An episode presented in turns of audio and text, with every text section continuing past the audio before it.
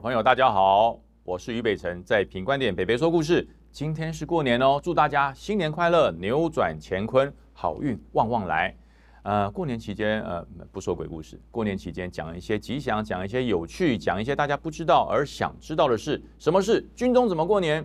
现在很多朋友可能没有在军中过年过，甚至有些朋友因为他之前的当兵都当一年的兵。你可能运气很好，根本就没有留到，或是没有遇到，甚至你在过年前就退伍了。那在军中过年有没有去？当然有趣。那有趣的反一面就是，其实蛮辛苦的哈。呃，我们一般在民间过年，第一件事要干什么？买新衣服啊，要穿得漂漂亮亮、喜气洋洋，然后到处去安排你访友的程这个行程，或者是你要安排你过年期间年假要去哪里玩。然后家庭主妇呢，就要买了很多的这些食物。好在过年期间在家，哎，一展身手，做的一桌的好菜，让所有的家人可以享用你的佳肴，可以一起吃顿年夜饭。那小朋友呢，就非常的期待，等待的拿红包，对不对？小朋友最高兴的拿红包，他都通常他都不知道，现在拿多少红包，以后年纪大就要付出多少，要还回去的哈。这红包是一种预支的概念，拿的越多，福气越大，因为你拿的越多，表示你会赚的钱越多，你要送给。还给这些啊需要你帮助的人就越多，所以红包是一个施与受的概念，拿的越多福气越多，但是你以后也要还的更多啊。呃，这是玩笑话。在军中的过年有哪些问题呢？在军中过年可能不像在外面的那么浪漫，但是温暖依然有。我们在军中过年要过好几关，第一关就是在除夕夜上午，除夕夜上午我们要开始准备，所有的战车必须要加满油，所有的战车炮弹要上满炮弹。所有的战车、通信机、电瓶全部要到达百分之百妥善的状态。为什么？因为随时敌人会打来，对，当从来没有打过哈。呃，那随时呢，长官会来测战备，要来测验你。你在春节，全国的人民都在欢度春节的时候，你的战车、你的枪支、你的子弹、你的油料加满了没有？如果没有加满，我告诉你，你这个年就难过了。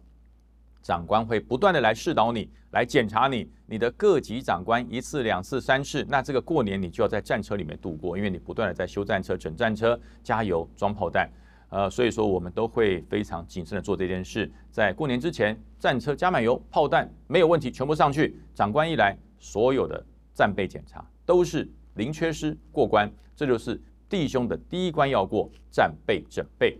那第二关是什么呢？第二关的弟兄就是比较温馨了哈，我们会把全连的弟兄，所有连的弟兄，你里面你的姓氏，你姓于，你姓王，你姓李，你姓陈，反正全连的弟兄，你的姓氏，我们会做成一张祖先排位图啊。那当然连长的姓在最上面哈，连长姓在最上面，然后副连长，然后依序这样排下来，你就会看到一个祖宗排位上面至少有五六十个不同的姓氏，那叫做祖宗连记啊。各家祖宗联祭，这可能在军中才有。你以前在家里面，最多就是爸爸妈妈两个不同的姓啊，一起来祭拜祖先。在军中是七八十个姓啊，好大一张牌位。那我们就会把所有的弟兄在早上的十一点以前，一定要集合在中山市。我们这叫做英雄联祭啊，我们叫做英雄联祭，全年都是英雄嘛。英雄的祖先当然是英雄，所以我们叫英雄联祭。我们会在中山市里面。准备香，准备三生素果哈，记得猪肉要摆中间啊，左边要摆鸡肉，右边摆鱼肉。哎，为什么我也不知道，长官就这样传下来的哈。三生素果，把它准备好。所有弟兄啊，非常虔诚的进入这个中山市，一炷香，拜完之后，许完你新年的愿望，把香全部插上去啊，告诉弟兄，今天的祭祖，这个香要保持不灭啊，排定卫兵。啊，一直到晚上除夕夜十二点钟之前，香都不能灭，所以卫兵要不断的去更换这个香，让它一直这样烧，能够叫做香火不断，好运不断。所以在军中就有这个习俗。那当我在担任连长的时候啊，我就很好奇，这个供桌底下好像有东西。我每次经过的时候就觉得那个风吹的供桌的这个桌布会飘，飘一飘下面就有东西，我就很好奇，我就问问看这个连队的士官长，我士官长。供桌底下有藏什么好康？不让我知道。你们是不是去采买贡品的时候多买了一些东西藏在桌子底下？现在到底是什么东西？他报连长没有东西，没有东西。我说不行，我就看到风吹，它在飘，下面有东西，我就过去把整个供桌的布掀起来一看，哇，乖乖不得了，下面哈有好多的零件啊，有坏掉的电瓶，有断掉的这个所谓的输出轴啊，还有各种这个损坏的零件都摆在供桌底下。我就跟士官长讲，我士官长这在干嘛？我说这在干什么？这是在捡破烂吗？哎，不好意思，不能乱讲，不能乱讲。好，这个是哈我们连队上传下来的习俗。我说什么习俗？就是把我们这一年所有不足的料件、不足的零件，我会把它藏在供桌底下。我们再透过我们英雄联盟的庇佑，希望来年新的一年，这一些哈不太容易获得的零件，在明年都能够如期获得，我们部队的战力才会增加，我们的装备的妥善率才会提高。啊，这是我们这个连队一直传下来的传统。所以连长，拜托拜托，不要破坏。我说当然不能破坏。我说零件，如果这些英雄联盟的祖先们哈，能够保佑我们在明年能够。获得所有我们不足的料件，我说那我们的高装高级装备检查，我们的战备测考都没问题啦。我说这是好事。我说你要早点跟我讲嘛，我也不会阻止你。他说没有，因为以前的连长都说迷信啊，迷信不准摆，所以我们都偷偷摸摸的摆，所以我们还把那个供桌的布弄得特别长，把它盖住。我说好的事情，只要是弟兄相信，只要是官兵相信，只要是对连队有好处，为什么不去做？我说况且无伤大雅。但是记得一件事。在这个祭祖结束之后，这些料件都要回到库房摆到定位。我说以后不要偷偷摸摸的哈，不需要偷偷摸摸。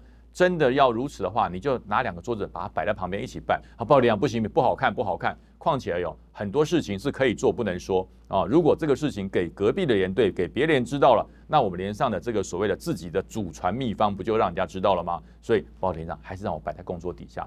好，这是。祭祖的一个小插曲，我们全连的弟兄后来都知道这个事。那隔一年，新的一年开始，有没有料件拨补的更多？有没有零件获得的更多呢？呃，呃，好像好像有，好像有，这不知道。哦，反正就是弟兄的一点心意。然后再就是在军中，我们在吃围炉年夜饭的时候，大家一定很好奇，是不是一大桌火锅，大家围在一起哈？几这个几百人一两百人围在一起吃饭，其实没有啦，我们也是十二个人围一桌，因为一百多个人怎么围一个桌子？所以我们就分各班一桌啊，几个班就几桌。那每一桌当然有火锅啊，火锅里面，但是我们使用的不是瓦斯炉哈，早期我们使用的是酒精，把一个杯子拿出来，里面放了酒精，然后点燃放下去这样烧。那这个酒精其实当时我们这样使用其实是蛮危险的哈，因为有些弟兄酒精不足了，他就很笨，就直接拿着酒精膏去加一加，整个酒精会会烧起来。所以当时所有的酒精燃料要添加，一律要由我们军官来添加，要把那个碗用筷子夹出来，把它灭熄灭之后，加完酒精再点火再放进去啊。这是军中吃火锅更加不一样的地方。还有什么不一样呢？军中还有一个不一样的地方，就是我们吃饭的时候、用餐围炉的时候。不会像我们现在一样穿的喜气洋洋、开开心心穿新衣，不是我们穿的可厚重了，头上顶着钢盔，腰上绑着 S 腰带，这边有弹夹，后面有水壶，还有通信机，最主要是他的背上还背着一把步枪啊。我们车长就是带手枪，所有人是全副武装来使用围炉，我们通常叫做什么？叫做围炉不卸甲啊！围炉不卸甲，为什么围炉不卸甲呢？因为我们正在欢度春节的时候，全国正在放松，正在欢庆春节来到，在除夕围炉的时候，这个时候我们的敌情研判是敌军最可能进犯我们的时候，因为我们放松，我们松懈，大家都在围炉，所以这个时候呢，敌军最可能来进犯我们，所以我们所有参加晚上围炉的战备部队，全部啊围炉不卸甲，全副武装。来吃年夜饭，那这个吃年夜饭，大家觉得哇很帅啊，很棒啊！我告诉你，一点都不棒，一点都不帅，因为钢盔很重，你只要低头在吃哦食物的时候，它就扑咚掉下来，盖住你的鼻子，你要把它顶上去，然后再吃哦。所以说，在吃饭的途中，你那个钢盔掉上来顶上去，就不断这样吃。那这也是军中吃年夜饭围炉最大的不同点，叫做围炉不卸甲。然后在吃完年夜饭之后，还有一件事是我们对职干部不能忘记的。就是正在服勤站卫兵，还有看装备的弟兄，你要帮他留年夜饭。呃，那如果比较不用心的主官就会说啊，那就打个便当嘛，做个便当，每样菜抓一点，做个便当就给他吃。这个弟兄吃到这种冷冰冰的年夜便当，你想想看他心里会多么不开心。我已经够倒霉了，大家在围炉的时候，我去站卫兵，冷风嗖嗖的吹，等到我站完卫兵两个小时回来之后，我没有年夜饭可以吃，我是吃一个年夜便当。呃，曾经在很多的部队，就是为了这个年夜便当而发生了很多打架闹事，或者心情不宁，跟长官暴行犯上的这些很多的事情，都是在这个年夜饭没有安排好、围炉没有安排好的时候，发生了重大的意外，甚至于呃我们觉得不幸的事件。那为了要杜绝这些事件，我们在晚上也做了很多的努力。我们就要有一个干部，要有一个军官，参加围炉的时候，对不起，你不能吃，你不能吃，你要看着一桌满满的菜肴，而且要保持那个那锅火锅要是热的。等到什么时候？等到这些弟兄都下都下勤务了，都离开岗哨啊，这个下勤务之后，他把这些弟兄召集起来，一桌完整的菜肴加热，然后有一个军官陪着他们一起用餐啊。在吃饭的时候问问他辛不辛苦，刚刚站哨的时候累不累，有没有什么这个值得要反映的事情啊？有没有给家里写信啊？家里有没有哪些人有知不知道你今年留守？就要跟他话家常，让这些呃大家在围炉在吃饭的时候，他们不能同时围炉的人。也能够享受到过年的气氛。还有一点最特别的，就叫做我们围炉晚餐的抽奖。呃，因为在军中的过年不能放假，心中都会不太舒服，所以每个连长、每个军官都要准备一份礼物啊，都要准备一份礼物。然后上去之后，所有弟兄啊投一张彩券到这个摸彩箱里面，然后谁送的礼物由谁来摸彩。各位，这是多大的考验，知道吗？因为呃，我们军中有规定。提供礼物价值不能超过一千元，不能超过一千元啊，因为这叫做呃一个默契啊，就不希望太浪费。可是呢，我当一个连长，我送的礼物连一千块都不到，那很丢脸呢。万一我上去摸彩，各位连长奖哦，连长奖开始摸彩，摸完之后这弟兄都很有趣，你知道？一拆完以后，打开拆开现场拆，你一拆开如果是两包卫生纸，你这连长也不用混了，太逊了，过年送人家两包卫生纸。所以呢，我们连长所提供的奖品，第一个要大，第二个啊，价值不能太差。然后军中的弟兄希望他要喜欢，因为当场他会打开。如果打开连长奖是那么逊的东西，你的连长又怎么带兵啊？所以每年的过年，我们当领导干部、当连长、当排长的，很伤脑筋的一件事，就是我要送什么来提供连上抽奖的礼物啊？所以我后来想到一件事啊。那个那个年代没有通信设施啊，什么什么电子电子的这个设备啊，也没有什么所谓让弟兄可以很炫什么打手游的这种玩具，没有。那个时候大家比较喜欢的东西是什么？随身听。我不知道大家有没有听过哈？可能很人很多人不知道什么叫随身听。现在大家都是连现在连 M P 三都不多了，现在手机都可以放音乐了。那个年代没有，那个年代是一个大概比巴掌大、比巴掌大的一台电子设备，它里面还要放卡带，放进去。然后关起来才可以听啊，才可以听这个音乐。后来每个连长都送随身听，那就那没感觉啦。每个抽都是随身听。后来我心里想，第一个不能超过一千块嘛，那我们随身听就买在大概九百九十块左右一个随身听，然后附上耳机。里面呢，大家都是空的啊。这时候我别出心裁，我觉得既然要送不一样的东西，既然让弟兄感到不一样，我就做了一点改变。我录了一段话放在随身听里面啊，放随身听里面就是弟兄。新的一年，你辛苦了，为国家奉献，你运气很好，抽到连长奖，祝你这一年啊，好事旺旺来，新年快乐啊！所有的事坏事都离开，好事都跟着你，这是连长过年给你的祝福。我就录录这么一个录音带，放到水源厅里面，而且我还非常贴心的把它装上电池，在当天晚上啊，在当天晚上抽奖的时候啊，连长奖他上来抽，我告诉你，真的真的。我运气太好了，因为连长自己也要抽奖，大家都有提供礼物嘛。连长自己也要抽奖，他说这一个是连长奖，由连长抽出。我大手一抽，天哪，是我自己，是我自己，那怎么办？你知道吗？只有一个办法，叫捐出来。弟兄就在讲，捐出来，捐，当然要捐出来，不但要捐出来，还要加码，因为你抽到自己的奖，还要加码，所以我又掏出了一千块钱放在红包里面。我说来，一个奖变两个奖，再抽啊，再抽一次啊。后来。一抽啊，一千块送出去，他很高兴。第二个再抽随身听，抽出来之后，这个弟兄上来拿了我的随身听之后，好爆亮，随身听呢？呃，可是我觉得他脸上也没有什么稀奇的，因为各年龄都送随身听。我说我的随身听不一样，他说亮为什么不一样？我说来，把耳机戴上啊，现在你按 play 钮按下去，听听看连长说什么。他听完之后，哎，这个弟兄他非常感动，眼泪流下来啊，眼泪流下来。他说亮谢谢你啊。旁边的人说，哎，过年你哭什么？我说哎。这个感动留在心里，只有抽中连长奖的人知道，其他的人不要分享。这是属于你的新年快乐的祝福与喜悦。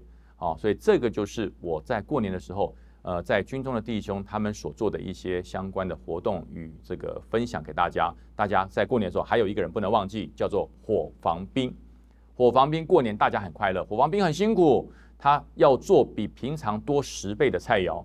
所以伙房兵在过年的时候，我只让他们做到除夕。除夕以后，初一我就说伙房兵休息一下，辛苦了一年了，休息一下。那大家也觉得很奇怪，初一以后吃什么呢？外包，外包。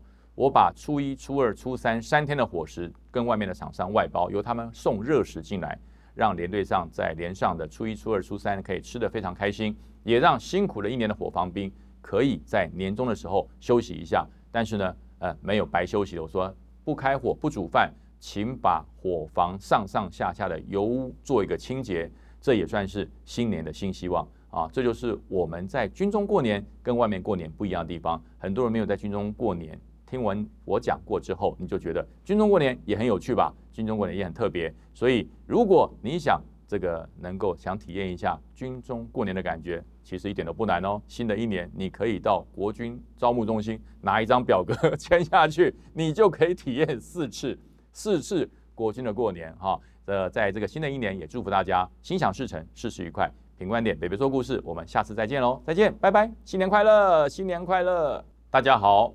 大家记得，喜欢听故事的人别忘记了订阅品观点，打开小铃铛，各种好听的故事就会源源不绝的到你全身，而且想听随时都可以听，还有连 podcast 也有哦。希望大家订阅加点开小铃铛，所有的故事就会送给你。